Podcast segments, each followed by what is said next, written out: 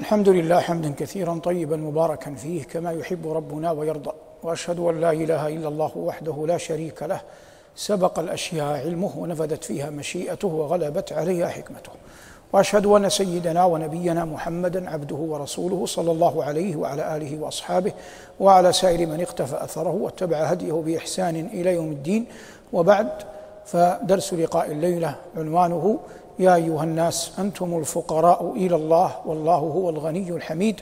آية مباركة من سورة فاطر. وغالب أحوال السور المكية أن يكون مبدأ الآية يا أيها الناس. لكن هذا ليس امرا قائما في كل السور المكي المدنية. فقد يأتي في السور المدنية قول الله عز وجل يا أيها الناس. لكن الغالب على السور المكية أنها تخاطب الناس جميعا. يا أيها الناس كما قال الله هنا في سورة فاطر وهي سورة مكية. قال الله فيها يا أيها الناس أنتم الفقراء إلى الله. الفقراء جمع ماذا؟ جمع فقير. تعرف فيقال الفقير. مادتها الجذر اللغوي من فقار الظهر من فقار الظهر. عافانا الله وإياكم لو كسرت فقار ظهر أي أحد لعجز عن الحركة. فالفقير بصرف النظر عن أحوال الفقر كما سيأتي كأنه عاجز عن عن الحركة. واضح الآن؟ والعجز مسألة نسبية. هذا أصل المادة اللغوية الجذر اللغوي. ثم يأتي الفقر على معان أربعة على معان أربعة. فقر وجودي. يشمل كل أحد. ملائكة أنبياء رسل كل موجود. وهو المقصود هنا بالآية. يا أيها الناس أنتم الفقراء إلى الله. فما من أحد آمن أو كفر شاء أم أبى رضي أو سخط إلا وهو فقير إلى الله. لأنه لم يكن موجودا هذا الفقير فأوجده من؟ فأوجده الله. والله الذي خلق والله الذي يرزقه والله الذي يبقيه والله الذي يميته والله الذي يفنيه إن لم يكن ذا روح. واضح الآن؟ فهذا فقر يشترك فيه الخلق كلهم. يا أيها الناس أنتم الفقراء إلى الله. واضح الآن؟ هذا الحالة الأولى. الحالة الثانية فقر قلة ذات اليد. قلة ما يقتنى ما يق بالقاف. ما يقتنى. وهذا هو الغالب إذا قلنا إن زيدا أو عمرا فقير. واضح؟ قلة المقتنى. الله يقول إنما الصدقات لل للفقراء. ليس المقصود المعنى الأول لكل أحد وإنما المقصود لمن كان قليل ذات اليد قليل شيئا قليل شيء يقتنيه. واضح؟ وقال الله للفقراء المهاجرين يقصد هؤلاء. وقال النبي صلى الله عليه وسلم إن الفقراء يدخلون الجنة قبل الأغنياء يقصد هؤلاء. واضح الآن؟ هذا الثاني. الثالث فقر عياذ بالله فقر نفس وهو الشره الطمع الذي لا يشبع. وقد تعوذ النبي صلى الله عليه وسلم من نفس لا لا تشبع.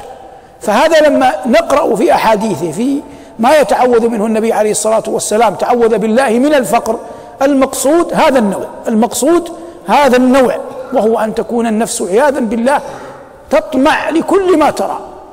كلما رأت شيئا في يد أحد طمعت فيه. ولا يمكن أن تقنع ابدا حرمت من القناعة. فهذا الذي تعوذ النبي صلى الله عليه وسلم منه. هذا كم؟ ثلاثة.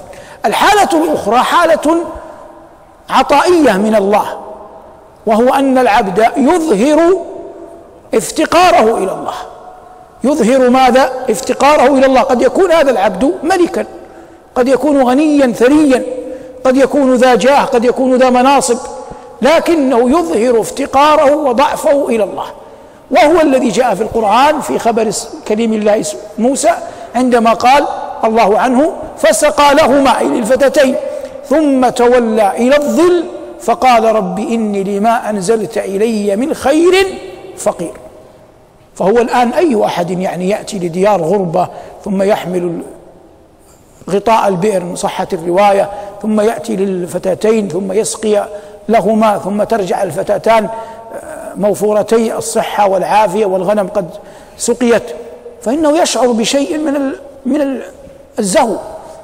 لكنه لما صنع ذلك وعاد إلى الظل رفع يديه يدعو علام الغيوب قائلا رب إني لما أنزلت إلي من خير فقير فأظهر أن لله عليه نعمة وأظهر في الحال نفسه افتقاره إلى من إلى الله. يا أيها الناس أنتم الفقراء إلى الله. فإذا علم هذا فإن الله عز وجل لم يخلق خلقه كما بينا كثيرا لينتصر بهم من ذلة ولا ولا ليستكثر بهم من قلة. وما خلقت الجن والإنس إلا ليعبدون. فخلقنا الله عز وجل لعبادته وليست عبادتنا له بزائدة على ملكه شيئا. تعالى الله عما يقول الظالمون علوا كبيرا. نأتي الآن للفقير الأول الثاني والفقير الثالث. أما الفقير الأول فإن الله أوجب له الصدقة. إنما الصدقات للفقراء والمساكين. والصدقة بمعنى الزكاة. ورغب لمعاشر الأغنياء والأثرياء أن يعطوا الفقراء. ومواساة الفقراء من أعظم القربات إلى الله تبارك اسمه وجل ثناؤه. أما الثاني الثالث وهو الشره فهذا مهما أعطيته مهما أعطيته كان مخاطب لن يقنع لن يقبل وسيستمر في الإلحاح ولن يشبع. وهذا والعياذ بالله لك أن تقطع الأمر دونه. لست مكلفا لا لست مكلفا به وقد يكون ذا مال. وقد يكون ذا غنى لكنه عياذا بالله قل ما يرضى قل ما يشبع لا يكاد يملأ يديه شيء أو هو ليس السر في يديه السر في في قلبه. ولذلك الغنى غنى غنى النفس الغنى غنى النفس. في صدر الآية يا أيها الناس أنتم الفقراء إلى الله يجب أن تفهم الآية بمعناها العام. لا يتعلق الغرض فقط بفقرك المالي المادي. وإنما كل أحد منا مفتقر إلى الله في كل أمره. مهما بلغ علمه عقله رأيه ثقافته دهاؤه إذا أراد الله به أمرا سل ذلك منه ونزعه فيقع منه ضرره على نفسه ليريه الله ضعفه ثم يرد الله إليه عقله ليعتبر. وقد يقول الإنسان قولا يظن أن به علو كعبه وقد يكون في ذلك القول هلاكه وعلى الضد كلما أظهر الإنسان فقره وضعفه إلى الله وفق في القول. تسمعون بامرئ القيس هذا منحى أدبي. امرئ القيس رجل من كند أبوه كان أحد الملوك قتلته بنو أسد ثم أخذ ينتقم لأبيه حتى وصل إلى قيصر يطلبه أن يعينه على أن يرد ملك أبيه. اذا امرؤ القيس ابن من؟ هي ابن من؟ في الوصف. ابن ملك ابن ابن ملك هذا مهم عشان تفهم البيت. لما جاء يذكر معلقته واشتهرت بين الناس قال كيف نبكي من ذكرى؟ حبيب ومنزلي بسقط اللوى بين الدخول فحوملي. وأخذ يمدحه. فرسوا ثم أخذ يتحدث عن نفسه. الآن جاء يجعل من بيانه دليلا على نفسه على علو كعبه في الناس وعلى. فقال يخاطب امرأة فمثلك فمثلك حبلى قد طرقت ومرضعا ألهيتها عن ذي تمائم محولي هو إذا أذنتم بس للتقريب المرأة إذا كانت حبلى أو كانت مرضعة تقل رغبة رغبتها في الرجل تقل رغبتها في الزوج. ما يدفعها للرجل يقل إن كانت حبلى أو إن كانت مرضعة وهذا بالاتفاق. هو ماذا أراد أن يقول؟ أراد أن يخاطب هذه المرأة فيقول لها أنا حتى المرأة إذا كانت حبلى أو كانت مرضعا ورأتني تتعلق بي. حتى إن المرضعة تترك ولدها من أجلي. واضح الآن؟ هذا الذي أراده وقاله. وجر على نفسه الويلات لأنه لا يليق بأبناء الملوك أن يتتبعوا الحوامل والمرضعات. واضح؟ يعني هو لو أراد أحد أن يسبه لن يجد سبة أعظم من هذه.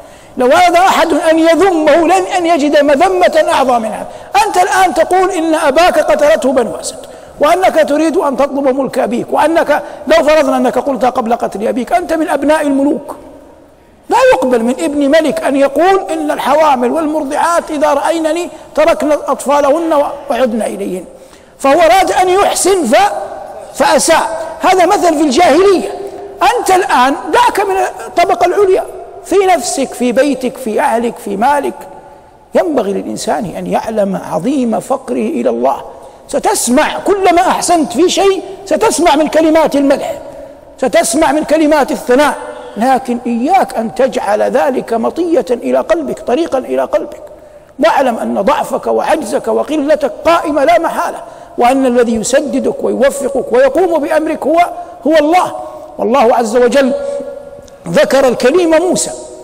قال فأوجس في نفسه خيفة موسى. قلنا لا تخف إنك أنت الأعلى وألق ما في يمينك تلقف ما صنعوا إنما صنعوا كيد ساحر. وجاء في الأحاديث اللهم بك أصول وأحول وأجول. وأمثالها من الألفاظ التي يبين فيها نبينا صلى الله عليه وسلم صدق توكله على على ربه. ويعقوب يودع أبناءه وينصحهم ويأخذ منهم الميثاق. ثم يخبرهم أنه لا يغني عنهم من الله شيء ولن يستطيع أن يدفع عنهم ضرا أو أن يجلب لهم خيرا إلا إذا أراد الله. هذا من المعاني العظيمة لقول الله عز وجل يا أيها الناس أنتم الفقراء إلى الله والله هو الغني الحميد. ختم الله عز وجل الآية المباركة باسمين عظيمين من أسمائه الحسنى الغني والحميد. أما الغني فإن خزائن السماوات والأرض بيده جل وعلا. بيده وحده. قال عن ذاته العلية له مقاليد السماوات والأرض.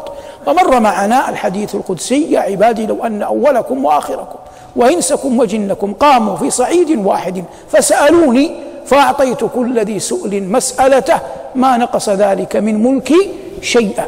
لكن إلا كما ينقص المخيط إذا أدخل البحر لكن الله عز وجل يبتلي عباده. فمثلا نعلم أن نبينا عليه الصلاة والسلام خرج إلى الطائف فرده أهلها. فلما رجع قال يخبر عائشة فإذا سحابة قد أضلتني. فإذا جبريل فسلم علي فقال يا محمد هذا ملك الجبال. فسلم علي. من الذي سلم الآن الثاني؟ ملك الجبال. فقال يا محمد إن الله أرسلني إليك يعني أرسلني إليك لأنصرك. فإن شئت شئت مخاطبة يعني ملك الجبال يخاطب نبينا عليه السلام. أن أطبق عليهم الأخشب نطبق عليهم الأخشبين. الأخشبين جبلا مكة أبي قبيس وما أبي قبيس الذي عليه الآن القصور الملكية. والذي يقابله على أصح أقوال العلماء. قال بعضهم الجبل المجاور لكنه بعيد. هو الجبل الأحمر المقابل لأبي لأبي قبيس. هذان أخشبا مكة. والأخشب وكل جبل خشن الملمس. لو شئت أن أطبق عليهم الأخشبين. الله يعلم. أن هذا النبي آخر الأمم محال أن تطبق عليهم الأخشبان لأنه لن يبقى أحد. فكيف سيصبح هذا الرسول آخر الرسل وهؤلاء آخر الأمم محال؟ لكن المقصود إظهار نصرة الله له. فأظهر صلى الله عليه وسلم افتقاره إلى ربه. وقال لا إني لأرجو الله أن يخرج من أصلابهم من يعبد الله لا يشرك به شيئا. فالله عز وجل يبتلي بعض العباد يعطيه القدرة. ثم ينظر ماذا يفعل بهذه القدرة. فإن فعل بها خيرا زاده الله. وإن لا قدر الله. فعل بها غير ذلك سلبها الله إياه. إن لم يفعل بها ذلك سلبه الله إياه. والمقصود أن الخلق جميعا جميعا مفتقرون إلى الله. يؤتي الله بعض عباده علما فيظهر. تشرئب إليه أعناق يسمعه الناس. أنا لا أتكلم عن علاقته مع ربه أتكلم عما يتعلق بالآية. ثم يحصل له أنداد خصوم وشاه وهذا يحصل لكل أحد. فإن ترك ما أعطاه الله العلم من أجله وهو تعليم العباد وتفرغ للخصوم والأنداد والأخذ والعطاء والدفاع والقول والقيل وسلك معهم ذلك المسلك لا يلبث الله أن يسلبه ذلك العلم ويتركه غيره ويهيئ الله للأمة من يسوقها علميا وتأخذ الأمة عنها دينها. لن يضيع دين الله. لكن الله يبتليك إذا أعطاك. أن لا تشغل بأحد غيري. أي نعمة آتاك الله إياها أن تجعلها اجعلها في ذات الله. اجعلها في الطريق الموصل إلى الله. إذا أردت من تلك النعمة أن أن تبقى. ما يقال عن العلم يقال عن الملك يقال عن السلطان يقال عن المال يقال عن الجاه يقال عن الولد يقال عن كل نعمة. اجعلها في ذات الله حتى تبقى. وقد مر معنا حديث أبي بكر ما فتح الله ما فتح عبد على نفسه باب عطية يريد بها صلة إلا زاده الله بها كثرة. ما فتح الإنسان على بابه باب عطية يعني تعود أن يعطي لكنه أراد بالعطية صلة الناس صلة المؤمنين صلة الفقراء صلة القرابة أراد بها صلة إلا زاده الله بها كثرة. الجزاء من جنس الجزاء من جنس العمل. فالله عز وجل غني وأي غنى. الحميد فلا أحد يستحق الحمد المطلق غيره. وحتى الناس مر معنا كثيرا عندما يحشرون من قبورهم الله عز وجل يقول يوم يدعوكم فتستجيبون بحمده أكثر الكفرة إذا خرج من قبره يقول سبحانك اللهم وبحمدك يحمد الله. وقال الله عن أهل جنته وآخر دعواهم أن الحمد لله رب العالمين. فاللهج بالدعاء اللهج بحمد الله دلالة برحمة الله إن شاء الله على صدق طوية المؤمن وعلى أنه يريد ما عند الله. فالغني والحميد اسمان عظيمان من اسماء من أسماء الرب تبارك وتعالى الحسنى التي ندعوه بها جل وعلا. وقد جاء في دعاء الصالحين يا ولي يا حميد لا تجعلني بدار مضيعة. يا ولي يا حميد لا تجعلني بدار مضيعة. وقد قال العلماء في تفسير قول الله وهو الولي الحميد أنه جل وعلا لا يضيع اولياءه وفقني الله وإياكم لما يحب ويرضى. ألبسني الله وإياكم لباسي العافية والتقوى. هذا والعلم عند الله. وصلى الله على محمد وآله. والحمد لله رب العالمين.